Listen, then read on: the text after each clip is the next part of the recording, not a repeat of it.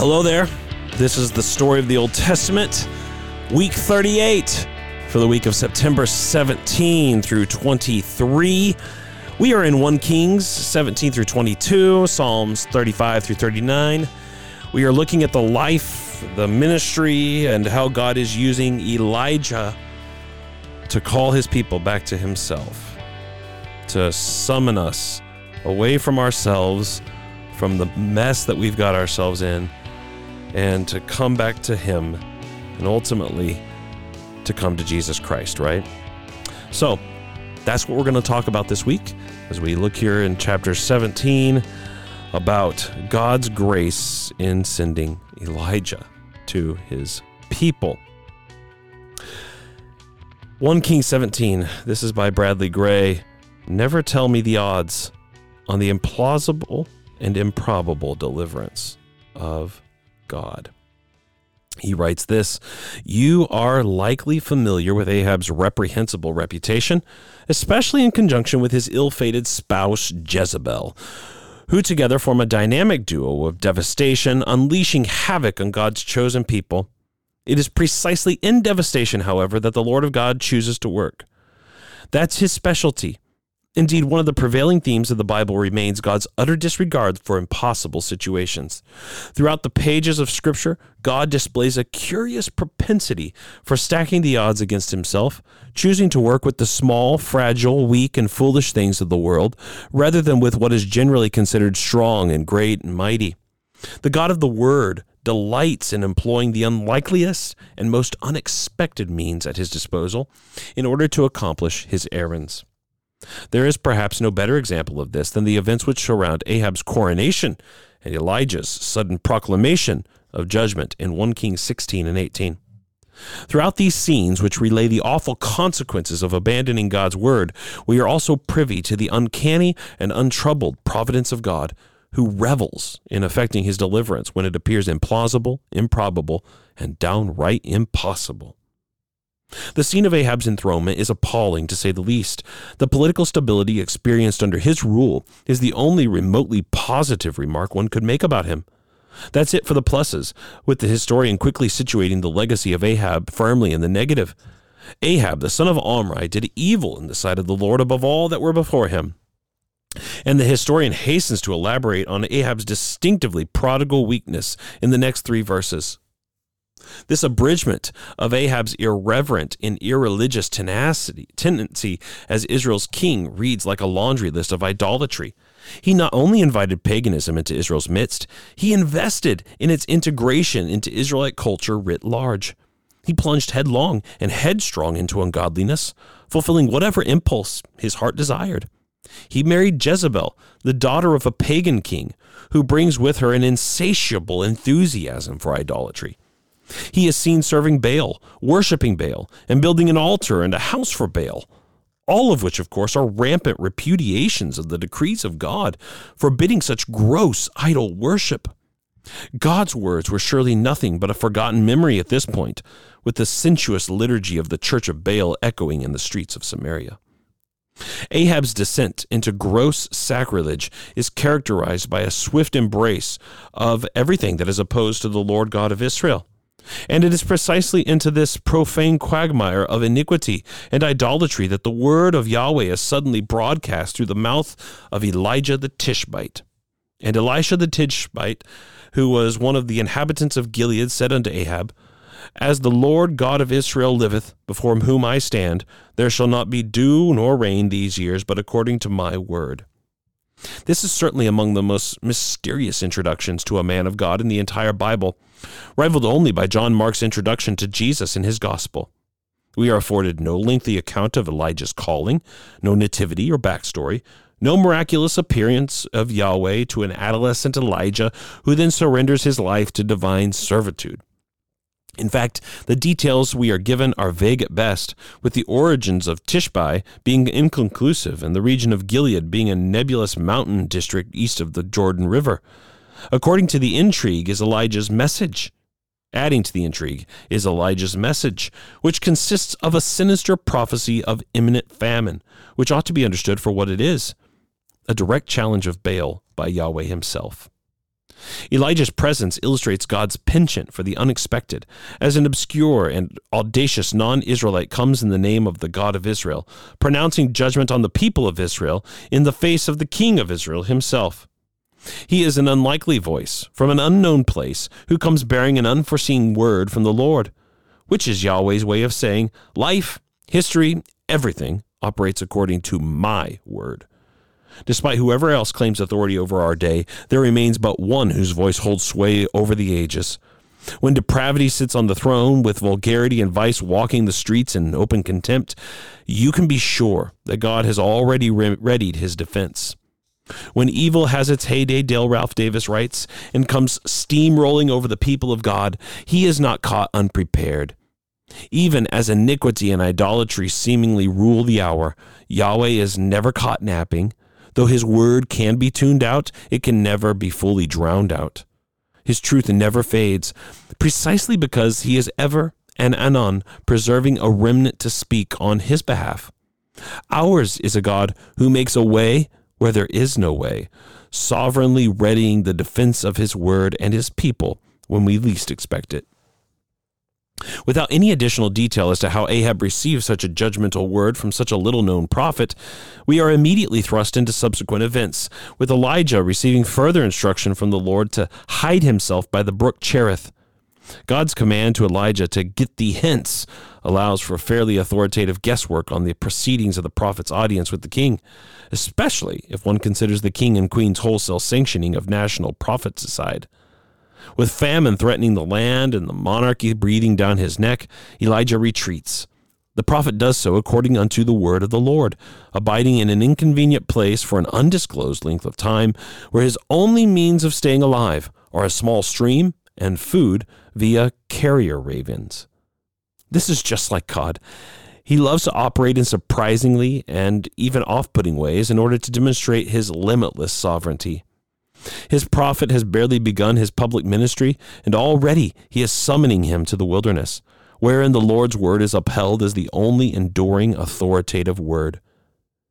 Elijah learned firsthand that man shall not live by bread alone, but by every word that proceedeth out of the mouth of God.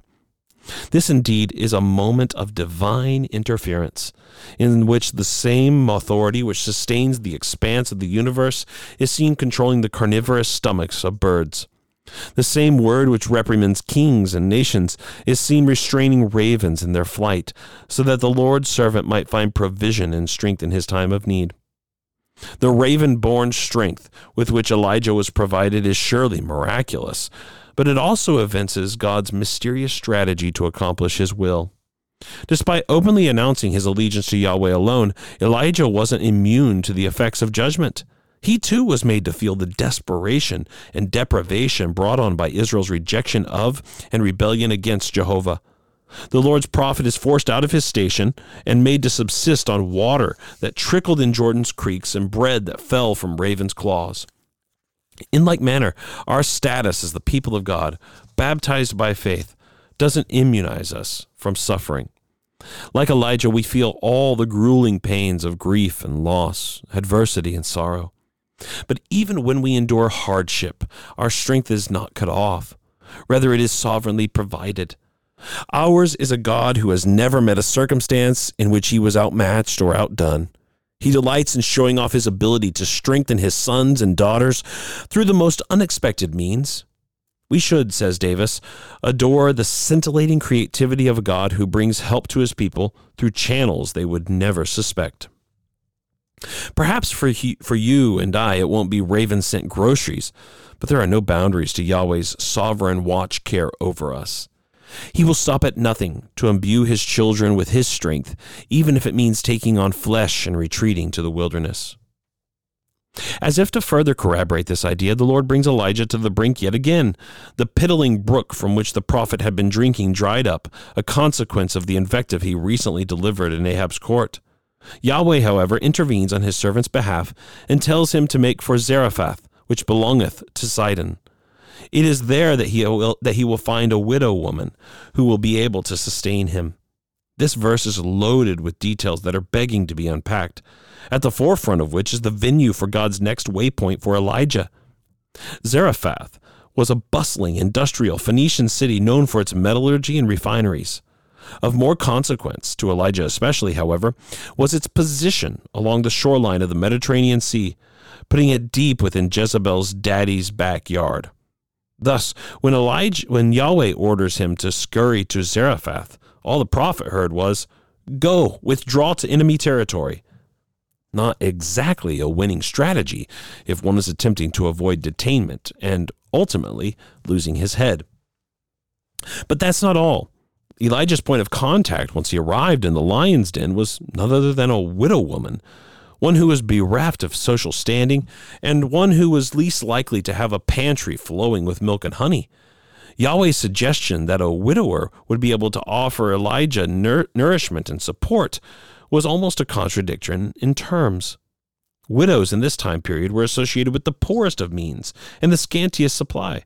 In fact, the Hebrew word for widow is also used to mean desolate places. The prophet of the Lord, therefore, was told to find provisions in the house of one who was familiar with scarcity, even before a famine had laid waste to the land. Elijah finds the widow, just as the Lord said, and calls for her to bring him, to bring him some food and water. The widow, however, embarrassingly declines, indicating that she and her son are scraping the bottom of the barrel as it is. In fact, they barely have enough for one last meal together. Her situation was worse than hopeless. Such, by the way, were the real world ramifications for Ahab's egomaniacal infatuation with Baal, which left his people physically, emotionally, and spiritually starving. This disconsolate widow, though, is greeted by a soothing, albeit surprising word from the prophet. And Elijah said unto her, Fear not, go and do as thou hast said, but make me thereof a little cake first, and bring it unto me, and after make for thee and for thy son. For thus saith the Lord God of Israel The barrel of meal shall not waste, neither shall the cruse of oil fail, until the day that the Lord sendeth rain upon the earth. Elijah insists that she make him a little cake first, and then tend to the growling belly of her boy. The audaciousness of this request abates at the prophet's reassurance that, her, that for however often she visits her pantry, her barrel of meal will never be depleted. Despite how preposterous these words appeal, appear, the widow uncannily obeys, and much to her surprise, the barrel of meal wasteth not, neither did the cruse of oil fail. For days on end, she and her gaunt lad were nourished by an inexhaustible supply. All of this is done according to the word of the Lord. The historian adds, making certain that none miss the point Yahweh's words are always stronger. It might be a light thing for us to doubt such promises. It is one thing to say that God's defense is always ready and his strength is always provided and his supply is always sure, and quite another thing entirely to believe those things are true for you. In the severest of droughts, we are more likely to sympathize with the widow's sentiments that we be left alone to die. The abject hopelessness of the darkest nights of the soul can make TV dinners feel like last suppers. But in the end, it might actually be a good thing that we identify with this Phoenician widower, precisely because she is our New Testament certified proxy. Centuries later, another prophet who had recently spent time in the Judean wilderness would make his way to this same region of the ancient world and bring this entire moment full circle. Shortly after one of his first public appearances, post baptism, post temptation, post messianic self reference, Jesus identifies Elijah's encounter with the widow of Zarephath as one of the earliest indicators of the wideness of Yahweh's mercy. Jesus Christ alone, therefore, brings to bear the efficacy of these promises for you and for me. He substantiates the elemental truth of the gospel, which announces that the Lord God of Israel has also to the Gentiles granted repentance unto life. He picks the unexpected and the unlikely and goes to the unforeseen places, stacking the odds against himself in order that age after age might stand in open mouthed wonder at his sovereignty in and over all things. Christ, who is God's Word in the form of flesh, demonstrates once and for all that everything transpires according to the Word of the Lord. There is no one besides this God. In Christ alone, your defense is always ready. In Christ alone, your strength is always provided. In Christ alone, your supply is always sure. It is Christ's blood bought assurance of mercy and grace to help in time of need. Which stuffs the pantries of our souls with inexhaustible supplies of good news. So we see Elijah there, his ministry, how God takes care of him. He raises the widow's son. He confronts Elijah. We have that wonderful account of Elijah against the priests of Baal. And uh, but then we have Elijah having to run away. And this is where he escapes to the mount of God to Horeb and hears this still small voice. And this is the last thing I want to read here uh, today with you. This is called Getting the Still Small Voice All Wrong by Chad Bird. All my life, I have heard the phrase still small voice tossed about in a hodgepodge of ways. A preacher tells me, sit quietly, close your eyes, now listen for the still small voice of the Spirit in your heart. A friend argues that a still small voice is telling him it's time to cut ties with his girlfriend. This voice, strangely enough, usually speaks a week before Valentine's Day. A nature lover says to tune into the still small voice of the universe in dancing leaves and whispering winds. Some of these are wrong, others are worse. With some notable exceptions, many who talk about a still small voice do so one, without consulting the original Hebrew, two, without even referring to the part of the Bible where the phrase comes from, three, without looking at the broader context of the narrative, and four, without seeing how this voice is part of big story of scripture, which is focused on Jesus. So let's fix that. What I intend to show is that the still small voice in 1 Kings 19 is none other than the word of the Father the messenger of God, the voice of the Lord. In other words, the still small voice is another way of referring to Jesus, the Messiah. First, keep in mind that this voice is part of the longer story of Elijah, which begins in 1 Kings 17. Let me give you the Cliff Notes version.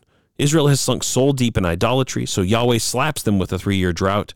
Near the end of his time, Elijah summons the good for nothing King Ahab, along with the citizenry, to Mount Carmel for a theomachy, a god fight.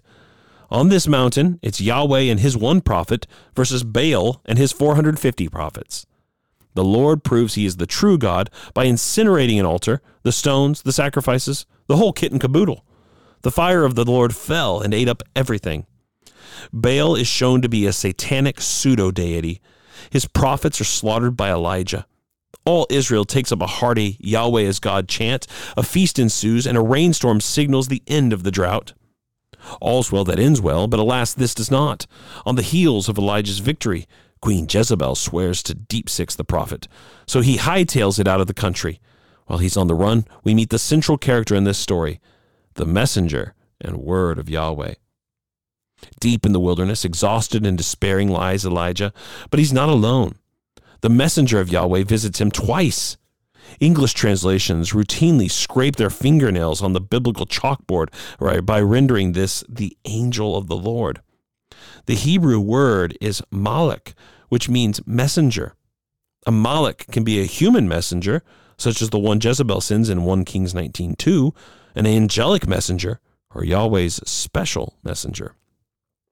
We meet this special malak repeatedly in the Old Testament. He speaks with full divine authority, calls himself God, is called God, and has the divine name in him. As many have argued, including myself in Christ the Key, this malak is the Son of God, sent by the Father. The Son of God, therefore, visits, touches, feeds, and consoles Elijah in the wilderness. Then he sends him onward to Mount Horeb, or Sinai, where our story takes us next. At this mountain of God, the Son of God once more visits Elijah, only this time he is called the Word of Yahweh. This, too, is not an unusual designation for the Son of God in the Old Testament. This same word ushers Abraham outside to count stars. He appears to Samuel and stands before him. Later still, he touches Jeremiah on the mouth. Finally, in what C.S. Lewis calls the central event in the history of the earth, the Word becomes flesh in Mary's womb. He first appears to Elijah as the messenger, next as the Word, and as we shall soon see, as the voice of God. Here's how it goes down three phenomena blast by and shake Mount Horeb a great and strong wind, an earthquake, and a fire. Each time, however, we are told that the Lord was not in these. Well, then, what was he in? The Hebrew phrase is kol damama daka. A kol is a sound or voice. The word damama means calm or silent, and daka means thin or small.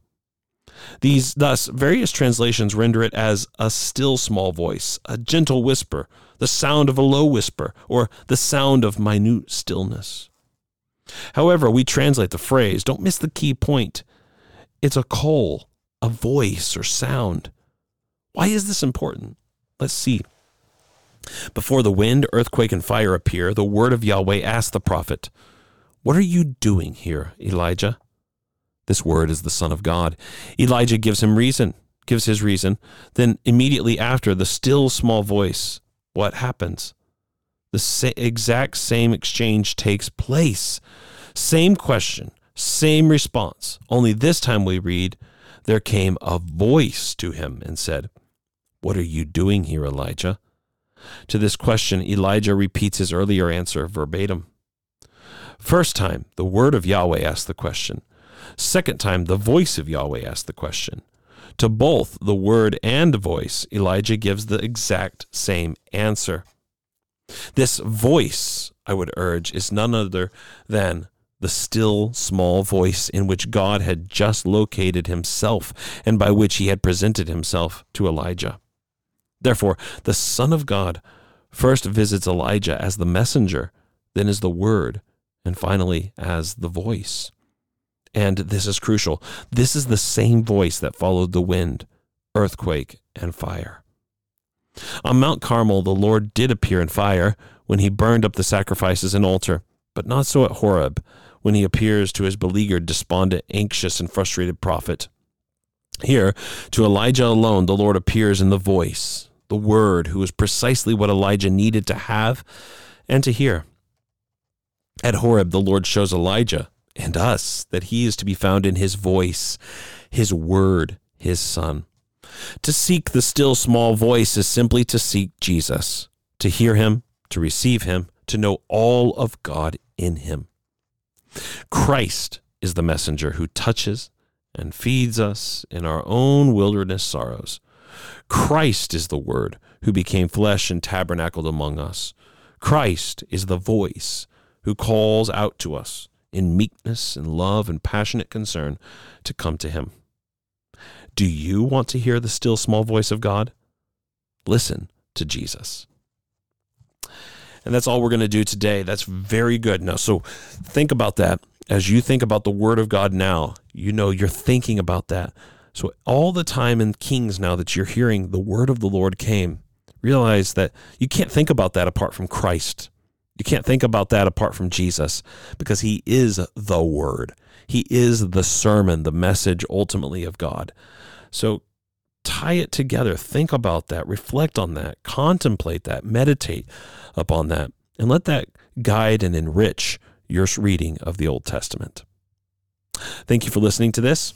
Take care. God bless.